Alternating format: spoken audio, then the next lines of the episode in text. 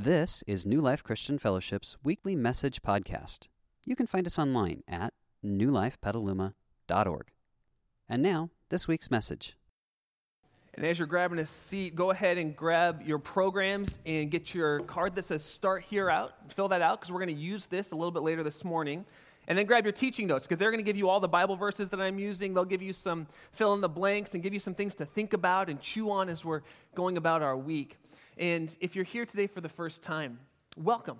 I am so glad you're here. What, what an amazing opportunity we have to just engage together, to learn something new, to grow, to, to have some great worship. Isn't it, isn't it great having such an incredible worship team? I just love being with those guys. They're just absolutely wonderful.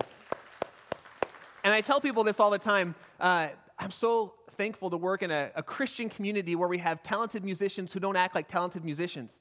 You know what I mean? It's just such a great gift to be with those guys. Um, well, we are in week two of a really, really fun series that we're calling Hunger Games. And Hunger Games is, so fun that we thought about it and we came to it based on. Uh, based on a Bible verse that I was reading a couple months ago, where Jesus makes a promise Jesus, if you're brand new to Christianity, was, was uh, this guy who lived over 2,000 years ago. There's historical records about him in the ancient Roman world. Uh, and we believe, and I think you will come to believe this to be true as well, that he was actually more than a man. He was God in the flesh, God that came down to this earth to live a perfect life and then to do something pretty incredible for us that we, we celebrated in communion that we're going to talk about a little bit today. But Jesus was walking on the earth and he was talking to his followers, and he made them a promise. But it wasn't just a promise for them 2,000 years ago, it's actually a promise for every man, every woman, and every child who chooses to walk with Jesus, who chooses to follow him. And, and this is the promise from Matthew chapter 5. It's on your notes and it's going to be up on the screen. And this is the verse we're going to be really playing with and, and, and teasing out over the course of the next few weeks. In Matthew chapter 5, Jesus said this He said, Blessed, and that word blessed means uh, a deep seated joy, a, a happiness that kind of goes beyond circumstances. It's a, it's a deep rooted sense of peace and fulfillment. Blessed are those who hunger and thirst for righteousness, because if you do that, you will be satisfied. So you you have this deep joy if you hunger and thirst for righteousness, which, which hopefully that makes us ask a question well, what on earth is righteousness?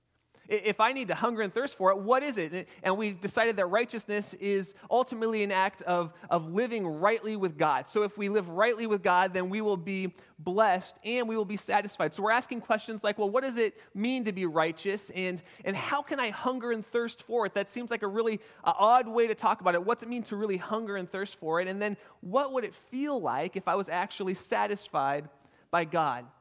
And as we jump in today, I want to have you think through something with me.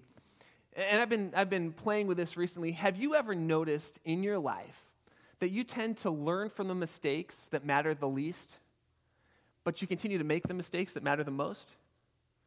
So I went paintballing yesterday with our worship leader, Justin, who was up here, and Uriah, who's our drummer, and then my buddy Ryan, who's in the second row. Uh, I went paintballing with these three guys yesterday, and we aren't, um, believe it or not, we are not professional paintballers. That's not our, our profession. But we went out there, and at first it was just the four of us. And so they split us up on two teams, two against two, which is fantastic because you know you get to shoot your friends. And so they said go, and we just kind of ran at each other. And within three minutes, everybody was dead because we had no strategy. We just took off and charged each other.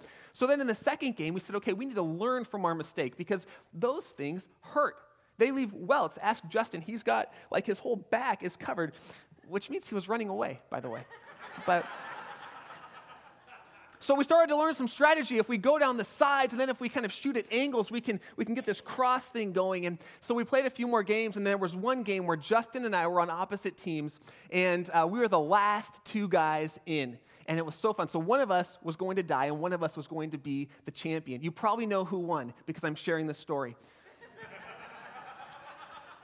But Justin learned this. Justin learned that if he could pin me down behind a barricade, then he could swing around and probably kill me. And so he did. He, he pinned me down behind this barricade, and I was, I was ducking down. And then I, I peek around the corner, and Justin did this incredible superhuman ninja roll thing where he ran sideways and he dove forward. It was like something out of Call of Duty. He dove forward, he flipped over, and he got me in his sights, and he was just about to shoot me. And as he pulled the trigger, his gun jammed so I did, I did what any good Christian friend would do. I shot him as many times as I could from about 10 feet away.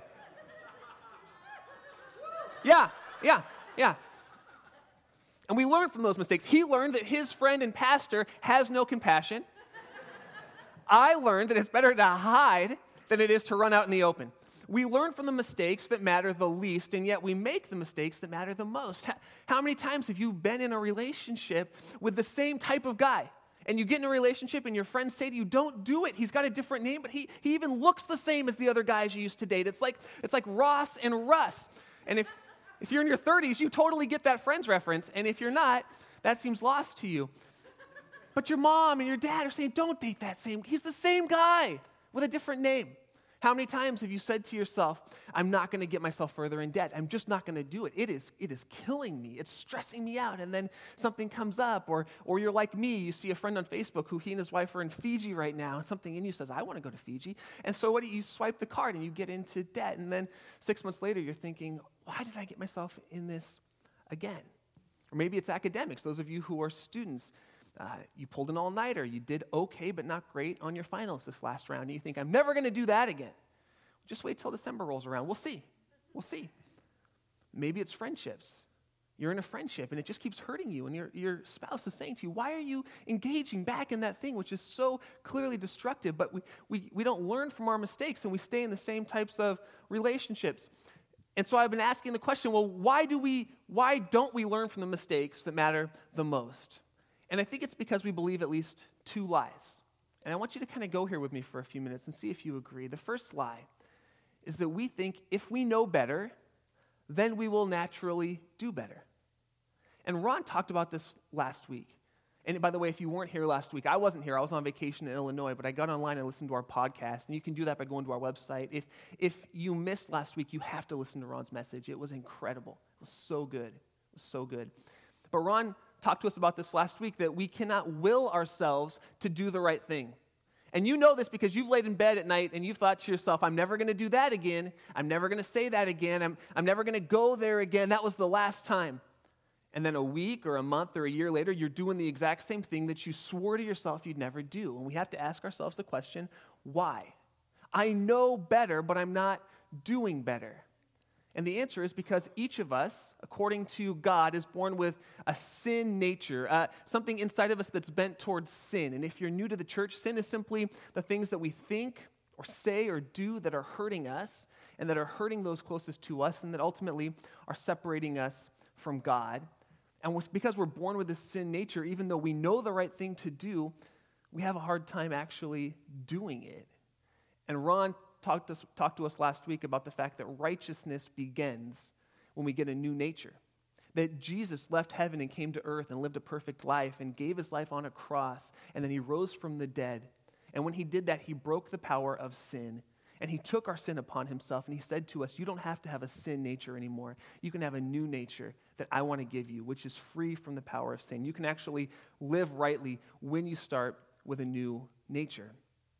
But a lot of us who are Jesus followers, we, we say yes to Jesus and we start following him, and then we, we still try to do the right thing and we get discouraged and frustrated because we can't, and our life is marked by failure. And then we read this promise of Jesus that says, Blessed are you if you hunger and thirst for righteousness because you'll be satisfied. And we think, But I'm still not feeling satisfied. Well, that leads us to the second lie that we believe. And the second lie is this we believe that experience will make us wiser. Have you ever met someone who said to you, I wouldn't trade my experience for the world. I wouldn't trade in my mistakes for anything because, what do they say? It made me the person I am today. And you look at them and your heart breaks because you think, but the person you are today is a person who's had three failed marriages and, and who's deeply broken and, and, whose kids don't want to talk to him. And the person you are today is in debt and you seem unhappy. And you think, why, would, why wouldn't you want to trade those experiences? And you think to yourself, because God offers so much better. He doesn't want you to have to, to live in your mistakes and make you the person you are today. God's great desire is not that we would be marked by the sum and total of our mistakes, but that we would be free with Him. And so I hear these things and I think, no, experience doesn't make us wiser. Experience just hurts us because we experience the same pain over and over and over again. It's not experience that makes us wiser, it's evaluated experience that makes us wiser. And that's why we can learn from a paintball game. And, that's why, if you've ever been on Facebook and you thought you sent a private message to someone and you realized you actually put it on their wall, you went onto Facebook and you said, How do I not do that again? Evaluated experience is the thing that makes us wiser. Uh, I'm so thankful. I just want to pull over to the side of the road for a second and tell you this. I'm so thankful that you allow me to be your pastor because I know that I have so much to learn in life. And so, one of the things that I like to do is every week I listen to three or four sermons from different pastors all around the United States because I want to learn about communication. I want to learn from them. I want to be taught. I think that it's important to learn new things all the time. And I was listening about three months ago to a pastor named Andy Stanley. He's one of my favorites. I think he's one of the best communicators out there.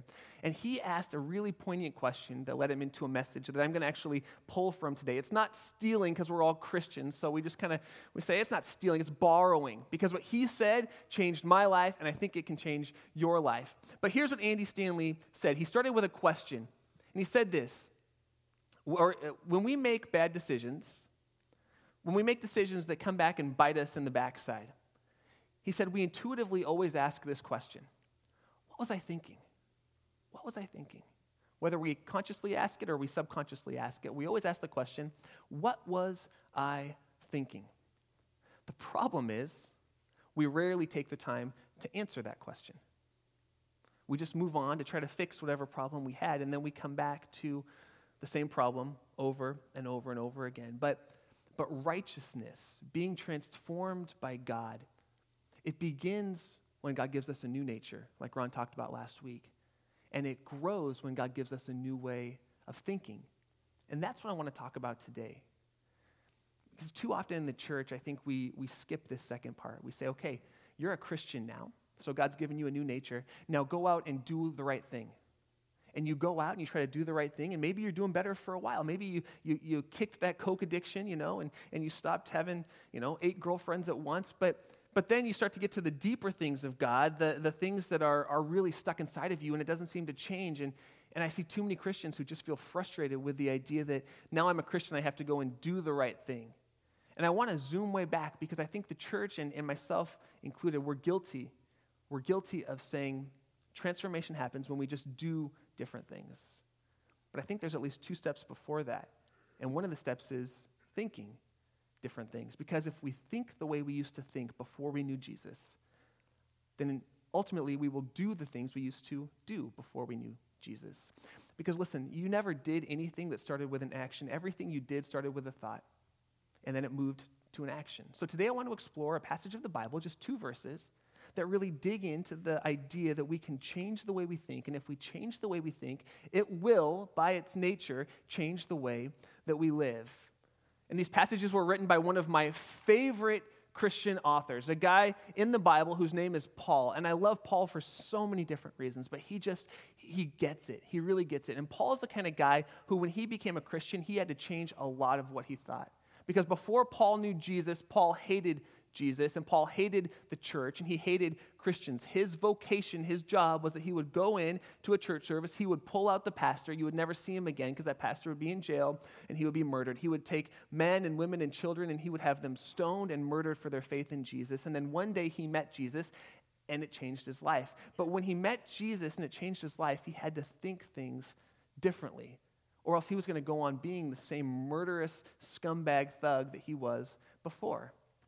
And so, Paul, in Romans chapter 12, verse 1 and 2, he talks about what he did to change his thoughts and how that changed his life. He says, Therefore, I urge you, brothers and sisters, in view of God's mercy. So, he's talking to Jesus followers here. So, if you're here today and you're not a Christian, you, you have a pass. You can take this, this will help you. I think that you will learn something from it, but you don't actually have to do it. But if you're a Christian, you're kind of on the hook because he's talking to us and he's saying this is what it looks like to be transformed. And ultimately, he believes, like I believe, like you believe, that we actually want to be transformed by God, or else we wouldn't come here. We don't want to just waste an hour and 10 minutes on a Sunday when it's beautiful outside.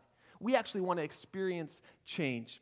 Therefore, brothers and sisters, in view of God's mercy, I urge you to offer your bodies as living sacrifices. That's the doing, holy and pleasing to God. But he's going to back up and tell us how to do it because he says this is true worship. So, this is how we offer our bodies. This is the first step. He says, Do not conform to the pattern of this world. Do not conform to the pattern of this world. What he's saying is, I don't want you to be one of these. I don't want you to be a cookie cutter. I don't want you to be like everybody else. It's easy to be one of these. All you got to do is go through life not doing anything and get stamped out, and you will look just like everyone else looks. Because if you do what everyone else does, you're going to get what everyone else gets. But who wants to be one of these? Look at this guy. I don't want to be one of these. You don't want to be one of these. These are no fun. He says, don't conform. Conforming is easy. In the original language, the, the word conform has the idea of something passive. It's something that happens to you when you don't take control of your life. When you just go with the, the waves of culture, when you go with the waves of what everybody wants from you, you end up looking like one of these guys. He says, Do not conform to the patterns of this world. Instead, be transformed by the, oh, we'll get there in a second. Be transformed into one of these. Now, we all want to be one of these. Because these are, at least if you're a guy, you want to be one of these. Because these are fantastic. Look at this guy. Look at this guy. Now, I have a question for you. Do you want to be one of these? Or do you want to be one of these? Everybody wants to be a transformer. No one wants to be a conformer. No one wants to look just like everybody else because we're unique people with unique passions and thoughts and desires. We all want to be transformers. And in the original language, the idea of being a transformer is active, being a conformer is passive. So if you want to be one of these, just keep on doing what everybody else is doing and you'll end up like this. But if you want to be one of these, you have to do something different. And this is where Paul tells us what to do. He says, Do not conform to the patterns of this world. Instead, be transformed by doing a bunch of stuff. Oh, no, no, he doesn't say that. That's right. I just want to make sure you're still paying attention. It's up on the screens so you can read it for yourself. I don't want to lie to you. That comes later. That comes later. Doing will happen. But by the way, we're not going to talk about doing for another two weeks because that's how much later it is in the process of transformation. He says, if you want to be transformed, it doesn't come by doing more stuff. And by the way, this is one of the places where Christianity is different from every other religion. Because every other major world religion says if you want to be transformed, start doing the right things and stop doing the wrong things. Make sure your good outweighs your bad. Then you'll experience transformation. Then you'll be okay in the eyes of your deity. Then you'll be okay in the eyes of your church. But Christianity doesn't say that. It says if you want to be transformed, you do it by renewing your mind. That word renew means to restore if you want to be transformed, if you want to be righteous, it doesn't start by trying to do the right thing. It starts by changing how we think, by restoring the way we think. And I'm so blessed. My wife, Maria, she loves to restore old furniture. She really enjoys this. And because she loves to restore old furniture, um, I get to restore old furniture. That's kind of the way it works in marriage. If you're not married yet, get ready. But whether you're restoring old furniture or you're a, a man's man or a, a lady's lady who likes to restore old cars, restoring has a process to it. You have to sand away, grind away, wipe away the old layers of paint and dust and rust till you get down to the core. And then you put on the original finish. You can't restore something by just slapping on a new coat of paint. Have you ever tried to do that? Take an old rusty car and just put a new coat of paint on it, what happens? It just peels right off. It just peels right off. And the same is true with Christianity. See, we have a lifetime of thinking certain things about ourselves, about God, about life, about the way that things work. And then we come to know Jesus. And, and if the next step after coming to know Jesus is, I'm just going to do all the things that the Bible says to do, you know what's going to happen? It's like slapping on a new coat of paint over the old coat of paint. It's just going to peel off, and you're going to left feeling unfulfilled and frustrated because you can't actually do what God says to do because you haven't taken time to sand off, to peel off the old ways of thinking. I just keep thinking as I was writing this sermon about, uh, about Karate Kid. Remember, like, wax on, wax off. I, I, I promised myself I wouldn't say that because it's super lame. But that's all I could think of was like, take it off and then put it on. Put it on. Put it on. But it, it starts by peeling away the old ways of thinking before we can put on the new ways of thinking. We could say it this way experiencing a transformed life, and this is one of your notes, begins when God gives us a new nature, and it continues when we allow God to restore our minds.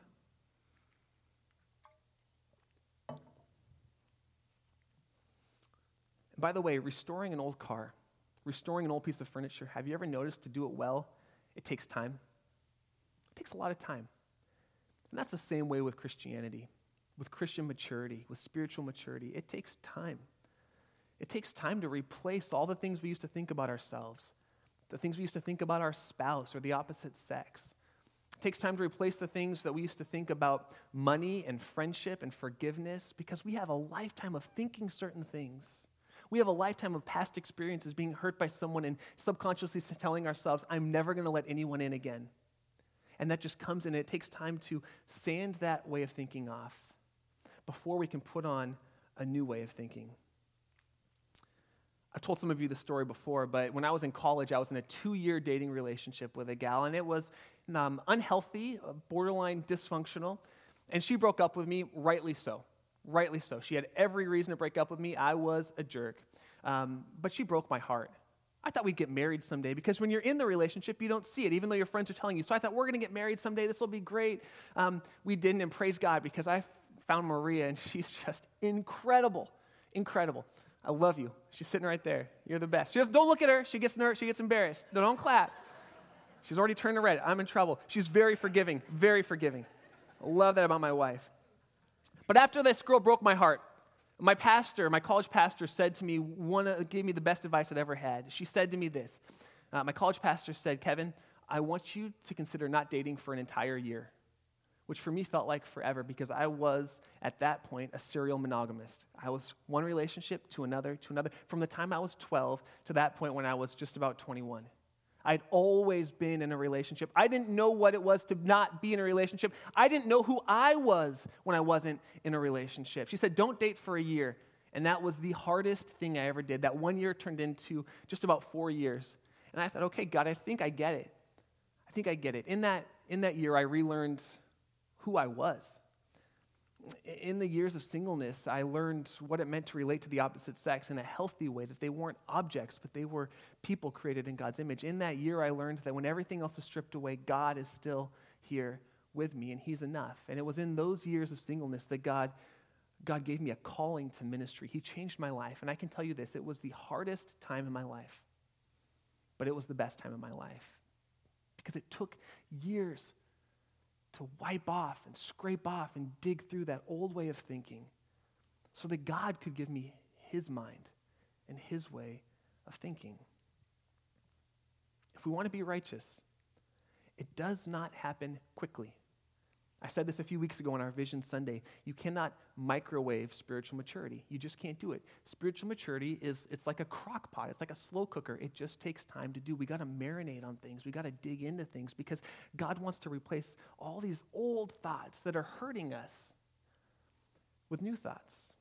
So I began thinking to myself, what does this look like? Right now, it's all kind of theory. What does this actually look like? And I began to think about myself and about us in the church and tried to think through what are a few things that we tend to believe coming into our relationship with Jesus that God would want to wipe away so that we could start believing new things and right things. And so I want to give you four keys that I think are keeping us from experiencing transformation. Four thoughts that we have that we come into our faith with Jesus with. And, and no one's going to raise their hand, so don't worry, but just be honest with yourself. Have you thought this or do you think this? And then after I give you these four thoughts, then I want to talk about a few practical ways to reframe the way that we think. So here's the first thought that we usually come into Christianity with If I can find the right person, then everything will be all right.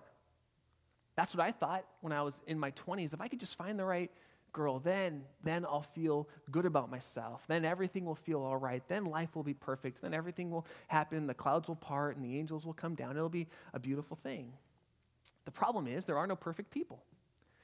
And I know some of you are like young and in love and dating right now, and that's fantastic. But, but just trust me, once you get married, you'll find out he's not perfect. Okay? It took my wife about three days into our honeymoon. It might take you a little longer, but he's not perfect. You're not perfect. And the problem is, I, I talk to couples who have gotten married and then they realize, wow, he's not perfect or she's not perfect. I must not have found the right person because if I could find the right person, then everything would be all right. So they begin thinking, well, I better start looking for a different person because you're not the right person. But maybe, maybe she's the right person or she's the right person. Or maybe being single is the way to go. And so we, we get out of relationships, we, we break uh, out of a marriage. And I'm not saying that's, that's never an option, but I am saying this. If we believe the lie that finding the right person makes everything all right, it becomes really easy to get divorced because no one is the right person. So here's the truth that God would want us to believe finding the right person isn't the goal, becoming the right person is the goal. It's subtle, and it's just a way of thinking, but just think through that with me. The goal of your life is not to find the right person. Because even if you find someone who's mostly right, when you come into the relationship, you'll make it mostly wrong because you're not the right person. Instead, become the right person so when you do find the right person, they actually like you. That's what Jesus would say. Here's another one. These are just, these are fun, okay? So don't get don't get excited. You already know this, so I'm just telling you stuff you already know. Okay? We're in this together. How about this thought? My situation's unique. My situation is unique. This is one that Christians have playing in our heads all the time, and we don't even know it. It's right under the surface, but it's always there. Here's how it plays out. You'll hear me share something in a message on Sunday, or you'll read something in your Bible, and you'll think to yourself, subconsciously, not on the surface, subconsciously, you'll think, yeah, that makes sense for everybody else. That's really wise. That's good advice. That's uh, God. That's an excellent suggestion. I really appreciate what you have to say, God. I'll, I'll definitely weigh that in with my other options. Um, but the truth is, my situation is unique. So that works for them, but but my situation is unique. That's true for everyone else, but it's not true for me. And we begin to think things like, yeah, but if you knew my wife, you'd knew why I'm trying to get out of this relationship. If you knew my financial situation, you would know why I have to get into debt. If you knew my boss and the pressure I'm in, you'd know why I have to tell those little white lies, why I have to steal things from work to field test them at home. If you knew my unique situation, can you see how our thoughts short circuit our transformation process? You haven't even done anything yet. We're just thinking things that are subverting what God wants to do to change us. Here's the truth you are unique, but your situation isn't. Situation isn't. I've been a pastor for 11 years. That's not that long, but it is long enough to know that everyone's situations boil down to like a handful of issues mama issues, daddy issues, you know, uh, I, I, I, got hurt. I was, you know, whatever. I got trash canned in high school. Whatever the issue is, okay? That's my issue. they all boil down to a handful of issues. You are unique, created uniquely in God's image. God loves you. He doesn't just love us as a church, He loves you. He has a plan for you. You are unique. Your situation, not so much. Your situation is the same as most others because we live in a world that's dominated by sin and because Satan has had thousands and thousands of years to figure out the best ways to sink us. And he's taken the best five or six ways and he just uses those over and over and over again. He's not creative, he just knows what he's doing. That's why your situation is not unique. But if you think it is, it will short circuit what God wants to do. Here's another thought that we oftentimes think I know it's not right, but it makes me happy. And God, God wants me to be happy. We think, yeah, I know I shouldn't go there. I know I shouldn't be with her. I know I shouldn't be with him. I, I, I know I shouldn't do that thing, but it makes me happy. And Pastor Kevin, doesn't God want me to be happy? You tell me that God wants me to be happy. Listen, I'll be totally honest with you. Does God want you to be happy? I, I don't know. I, I think so. I think so. I believe that He does want you to have a level of happiness. But even more than He wants us to be happy, He wants us to have a, a deep sense of joy that goes throughout our entire lives. And happiness is temporary based on an action. And things that are really bad for you can make you really happy in the moment, but they can really hurt you in the long run. God's more concerned with our character than he is with momentary happiness. So when you say to yourself, I know I shouldn't, shouldn't go there with her. I shouldn't drink that. I shouldn't, I shouldn't buy that. I, I probably shouldn't say that. I probably ought to hold my tongue, but, but it's going to make me feel good. It's going to make me happy. Just, just ask yourself, is this what God would want for you? Because the truth is, if we do the wrong things, they never turn out right. If we do the wrong things, they never turn out right. We've all had situations where we did something because we thought it would make us happy, and then five months later, or 10 months later, or 10 years later, we realized that thing that I thought would make me so happy here ruined my life down here. That one night that I thought nobody would know about, what happened in Vegas, followed me to Petaluma, and it wrecked my life and it wrecked my kids, and it wrecked their kids. And I thought it'd make me happy, but it really hurt me. My son, whenever he gets in trouble, he's three and a half, he says to me when he gets in trouble, Dad, I'm so, I'm so sad right now. I look at him and I go, buddy, you cannot do the wrong thing and feel the right way. It just won't happen. That's the way God designed us. I'll give it one last thought and then we'll wrap our time up together. How about this one? If I only had blank, then I'd be satisfied. I know you're confused because usually you fill in the blanks. That, that, that's actually just a blank. If I only had blank, then I'd be satisfied. If you want to fill it in, fill it in. If I only had that new house, that new car, that new spouse, that new pair of shoes, whatever your thing is, if I only had that, then I'd be satisfied. We all know we believe this because do you remember being 15 and thinking, if I only had that car? My first car, my first car was a 67 Volkswagen Bug, bright blue gray velour interior, huge box speakers in the back, limo tint. It was, it was awesome.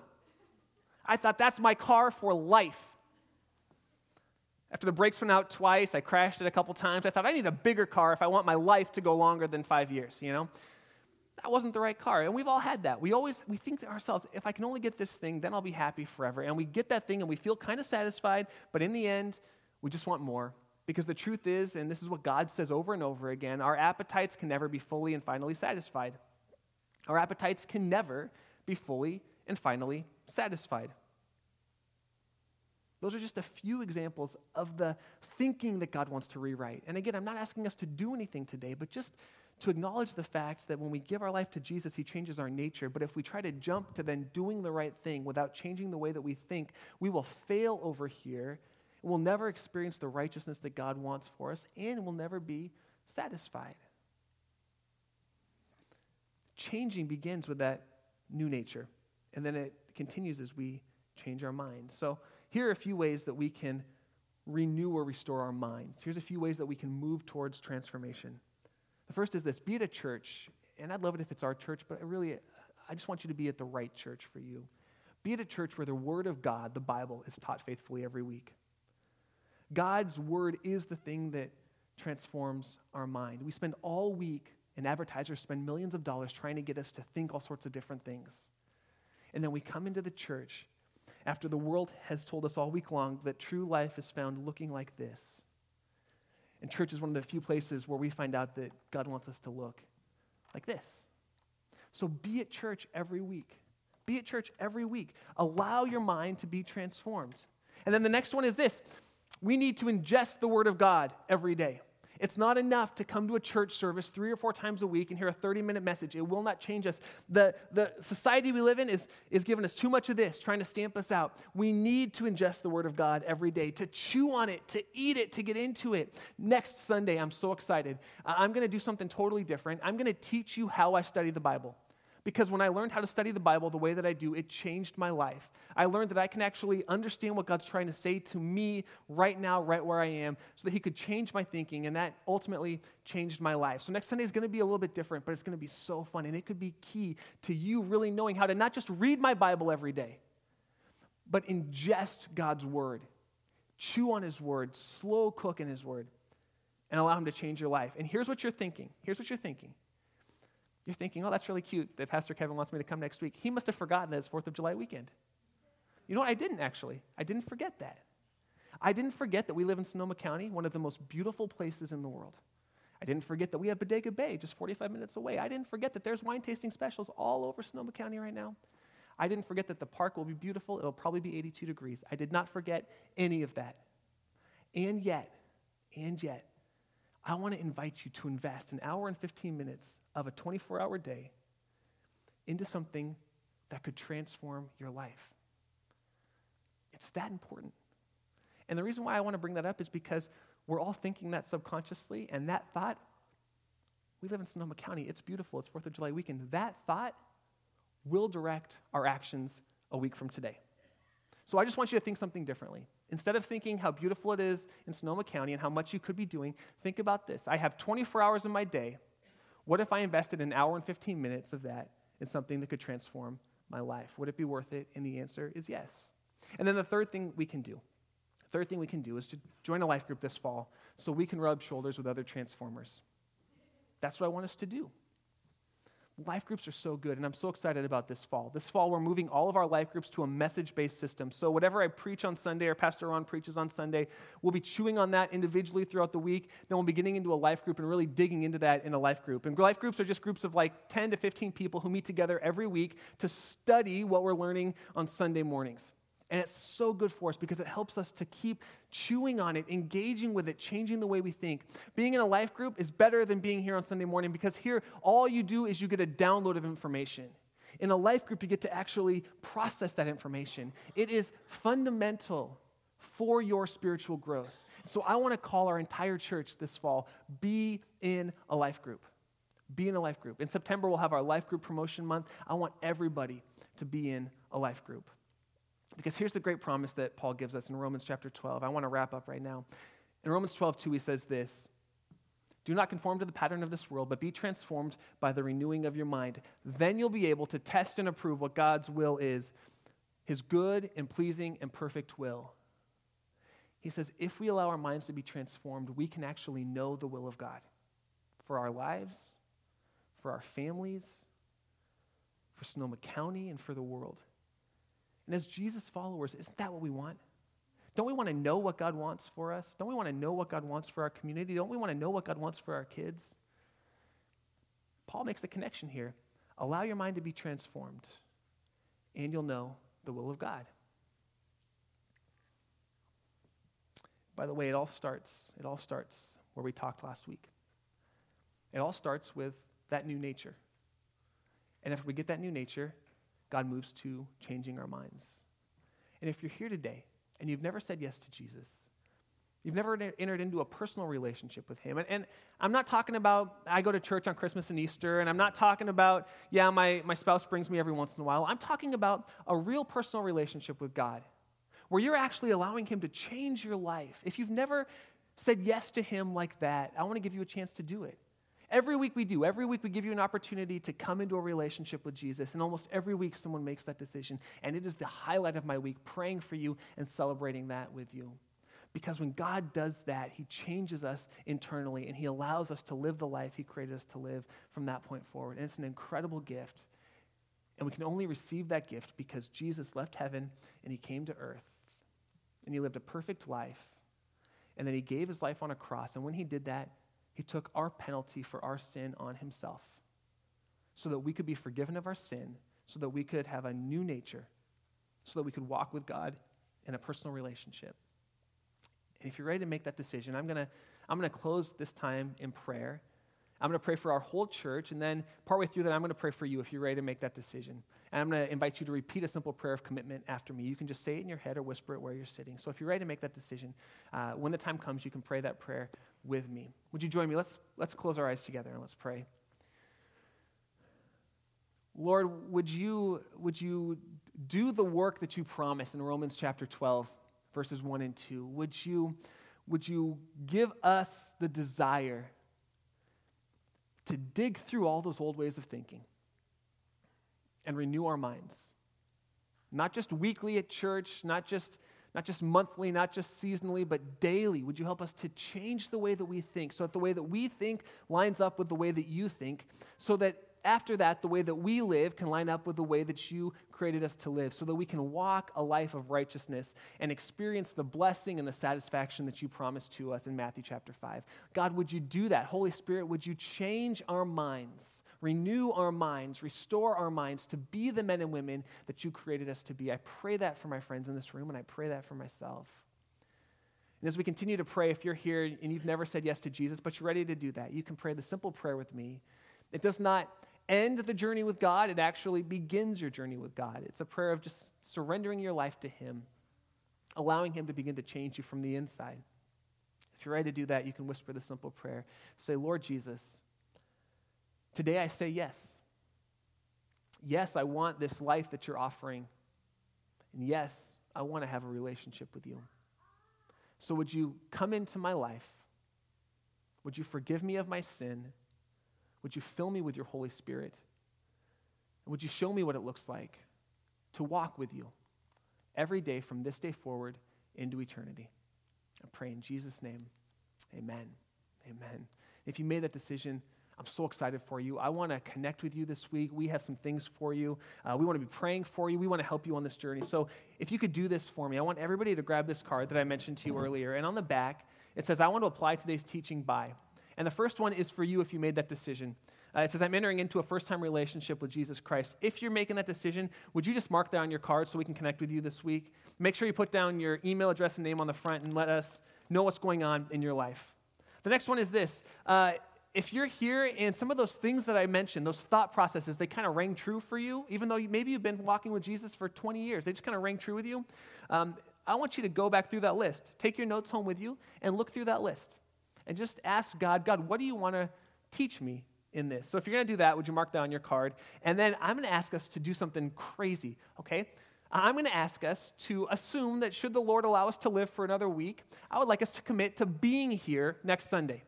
I know, I know, it's a, it's a revolutionary thought, but I would like us to do it. So if you're going to commit to being here next week, I know you haven't like looked at your calendar or, or, talked, but listen, we have three services next Sunday. You could come to any of the three. If you're going to come, would you just mark down your card so we can know, so I can pray for you, because I think next week is going to be really a powerful time for you. We'd also love to uh, be praying for you. So if you have prayer requests, you can write those down. Uh, if you have any sort of answered prayers. We want to celebrate that. Would you write that down as well? In a second, we're going to be receiving the offering. So if you came prepared to give, you can use the envelope inside your program and drop your tithes and offerings right inside of there. And while you're getting your tithes and your offerings ready, I do want to highlight one thing. Starting tomorrow, uh, we have a fireworks booth, and all and the proceeds that we get go to our student ministries team. And we're just so excited about that for what God's doing in the junior and senior high students in our church, and we're excited to support them uh, through the fireworks booth. So you can do two things for us. One is you can go to our fireworks booth. It's just on the corner by the 7 Eleven down here on Old Redwood Highway. Uh, it's, I don't know, a block and a half away. You can come here next week. We'd love to have you there.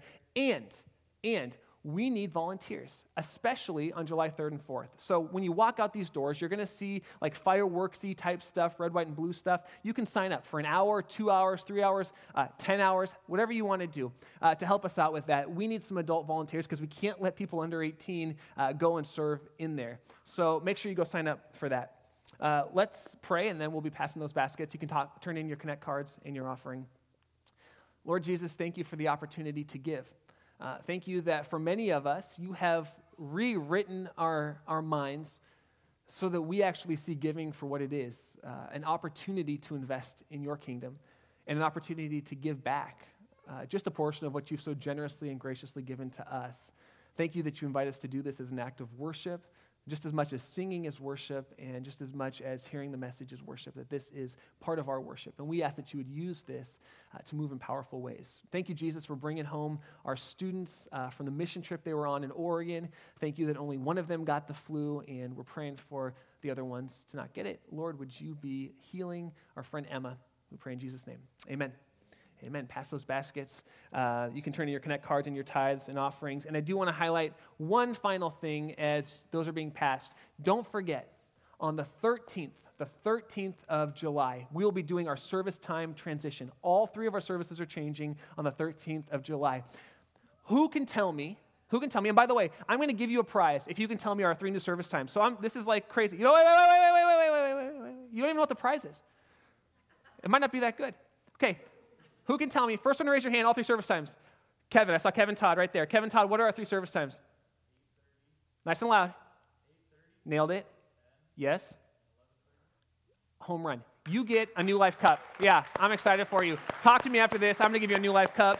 Stay hydrated, buddy. Fantastic. 8.30, 10, 11.30, starting on July the 13th. If you show up here at 9 o'clock, you will miss worship and you'll miss the beginning of the message. You will be that guy or that gal that walks in while I'm preaching and everyone's sitting down and you walk in like on Time Change Sunday. It's not fun. I might call you out. So just don't don't chance it. Hey, God bless you guys. Have a great Sunday. We'll see you back here next week. We hope you enjoyed this week's message. You can find more information about New Life, including contact information, at newlifepetaluma.org. Thanks for listening.